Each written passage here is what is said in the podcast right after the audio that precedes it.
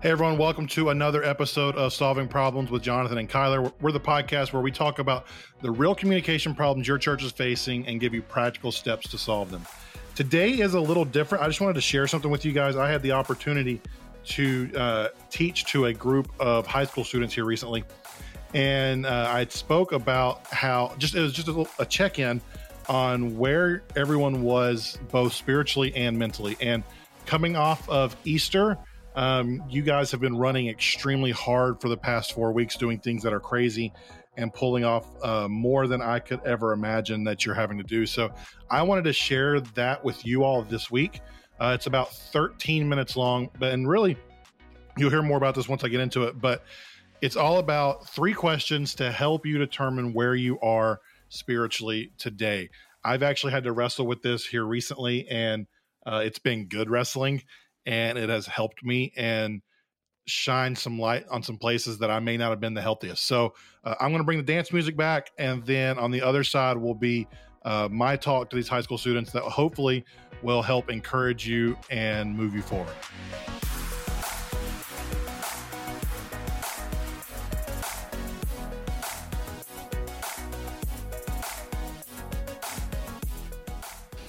All right, so here's the deal we're like a month into this whole global pandemic, house arrest, stay at home, self isolation, uh, be by yourself thing. And honestly, I am over it. Uh, depending on who you ask, we've got either like two weeks left or the rest of our lives. And it's hard to tell where the truth falls in the middle. But unfortunately, here we are. If you're anything like me, having too much time with nothing to do, leads to thinking about things that aren't the most fun or they or they aren't the most healthy. And i think with nothing to fill the void my mind just goes places that i don't enjoy. And i hope you're not like me but my feeling is you probably are in some cases. So for today i don't want to teach a big lesson but instead i want to walk you through a story in the bible and ask you three questions. For me these three questions always help me figure out where I am both mentally and spiritually. And with so much going on outside of our normal routine, my hope is that these three questions will help bring you some clarity and will actually give you some hope as well. So, the story we're going to look at happens in three of the Gospels, but we're going to focus mainly on the passage that happens in Luke chapter 18, verses 35 through 43. That's Luke 18, 35 through 43. If we jump into the story, uh, we see that Jesus was on his way to Jericho. And one thing that I want to point out is that uh, when Jesus, when we read that Jesus approached Jericho, a lot of times we think Jesus was just walking along by himself from town to town, but in reality, it wasn't just Jesus. It was him. He had his 12 disciples.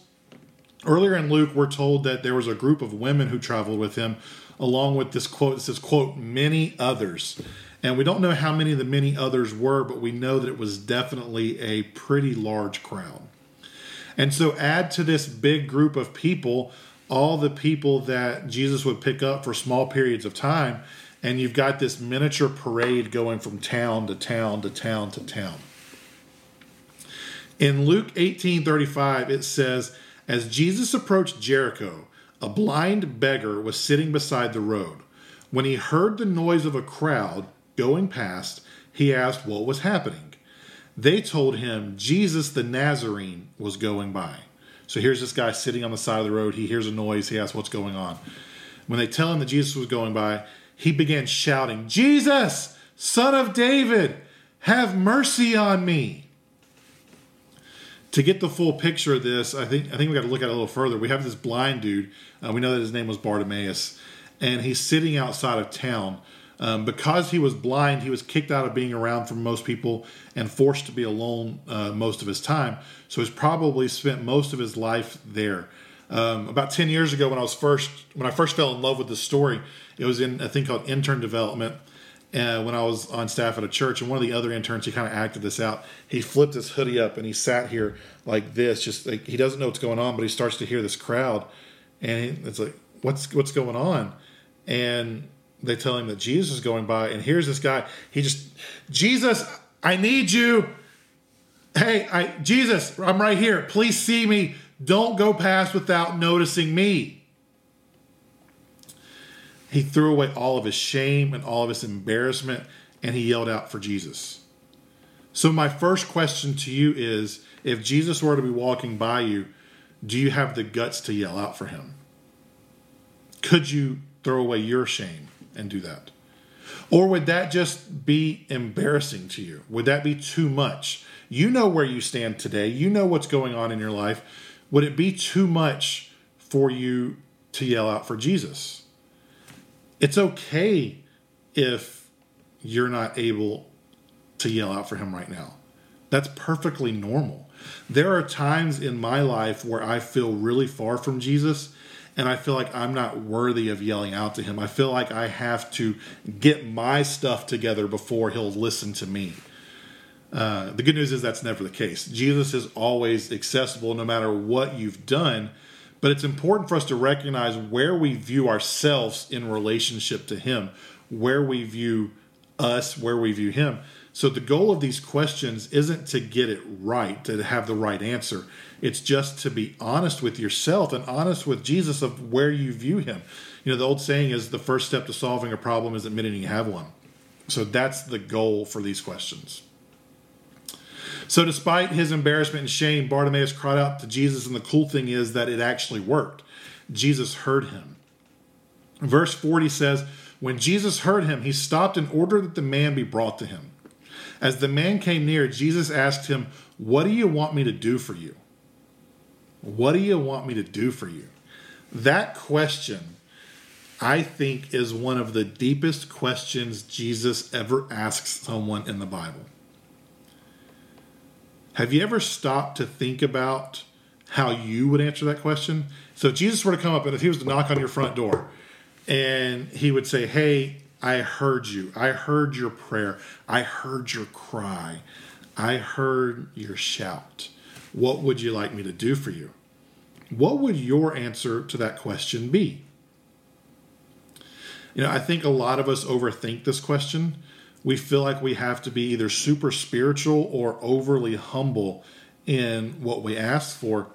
But in the story, we see that Bartimaeus just asks for the thing that he needs most he tells Jesus, Lord, I want to see. I want to see what's going on. I want my sight.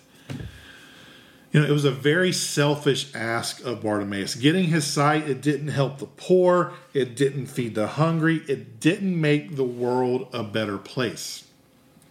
But what we see in the story is that Jesus cares for us individually and that he's not opposed to answering the prayers that give us the things that we need or even the things that we want. So if Jesus were to come to you and he was to ask, What would you like me to do? How would you answer? Personally, I'd probably ask for daycare to open back up so my kids could leave my house. I love them, but I was not meant to be a stay at home dad and to be around them 24 um, 7. I could use a day away, if I'm honest. You know, I don't know what your answer would be, but my challenge to you is to not settle for the first answer that you think of. Um, as I was preparing for this, I realized that the kids going back to daycare was the funny and lighthearted answer, but it, there's probably something deeper there. The more I've thought about it, I've realized that there are actually things weighing on me that I would probably ask Jesus for if I was honest with myself. I'd ask for the determination to better my health, uh, even when it's not convenient. It's easy to eat better to exercise when things are going well. But when you're in the midst of a global pandemic and you're stuck at home with kids, working out and eating better isn't convenient. So I'd ask for him to help me with that. Um, I'd ask for him to help me appreciate the moment and not always dream of what's next. I'm a big dreamer. I'm always looking for what's next, but I've probably missed out on some stuff with my family because of doing that. And the hardest one that I realize is that I'd probably ask for friends. You know, I've moved to this new town and I know a lot of people here, but I don't really have any friends yet. So I would ask Jesus to help me build those relationships. What would you ask for? Again, there's no wrong answer. It's just about being honest and figuring out what you would do. But as we move through the story, we see that Jesus, wrapped in love and grace and mercy, he tells Bartimaeus, All right, receive your sight. Your faith has healed you. And then instantly, Bartimaeus could see. It was that simple. Bartimaeus, he cried out to Jesus. He told him exactly what he wanted, and then he had the faith that Jesus would give him the thing that he asked for. So that leads us to our final question for today. Do you believe that Jesus can or will give you the things that you ask for? Now, before we go any further, I do want to kind of preface this with a disclaimer here. Just because you believe that Jesus can or will give you something, that isn't a guarantee that he's actually going to give it to you. This isn't a name it and claim it type of relationship. There are things that we ask for that Jesus knows better or he has a different plan that even if we believe he'll give it to us, he doesn't. But at the same time, there have been times in my there are a lot of times in my life where I've asked Jesus for something thinking that there's absolutely no way that he would come through for this. Um, but in his grace, he gave me exactly what I needed or exactly what I wanted. so again, today I've said it a couple times already, but it's not about the right answer, it's about the honest one. Do you believe that Jesus could answer your prayer? Do you believe that he would? Wherever you are today, like spiritually, like you could be far from Jesus, you could be you had a 45 minute prayer session this morning, but do you believe Jesus can answer the things you would ask of him?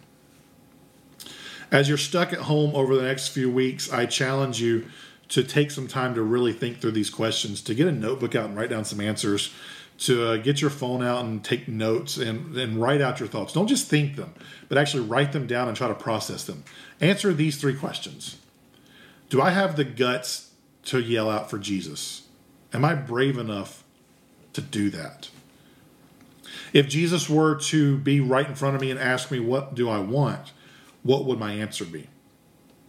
And do I believe that Jesus can or will give me what I ask for? You know, if you take the time to reflect on these things, I promise that it's going to open you up to a new level of your relationship with Jesus. Even if your answers to the questions are that no, you wouldn't yell out to him or that you don't think he'd answer it. The important thing is to just know where you stand. Uh, Jesus is, he can handle it. He can handle if you're not there, if you're embarrassed. Um, but once you open up and you're honest about it, he has this cool way of wrapping his arms around you and walking you through whatever you're going through, wherever you're at. He loves you enough to, to meet you there, but he's not going to leave you there. So my hope is that through these questions, you'll you'll learn that Jesus can do anything that he's going to meet you where you are, that even if you're sitting on the side of the road blind, your whole life has been turned upside down, you, you can't partake in the things that you want to, he'll meet you there. If things are going terrible and you're having all these bad thoughts, he'll meet you there. If you're actually doing okay and things are pretty good, he'll meet you there too. Wherever you're at, Jesus is willing to come alongside you and willing to say, Bring him or bring her to me if you'll just cry out for him. So, as you go through this time, think through these questions. Give yourself the grace to be honest. Allow yourself to know that there's no right or wrong answer, that no one's going to know the answer other than you and Jesus. You don't have to tell anyone these things. If you would like to, your leaders, Blaine, everyone would be more than willing to listen. But this is between you and Jesus. Ultimately, I hope that you will see that Jesus loves you so much that he literally died to bring you the things that you need. He literally died on a cross. We just celebrated that this past weekend to bring you salvation, to bring you an escape from hell, to bring you the hope for a better future. And if he was willing to do all of those things, that's the most someone can do. It's the most love anyone could ever show you. Why wouldn't he meet you wherever you are right now? Why is what you're doing now too much for him to meet you in that?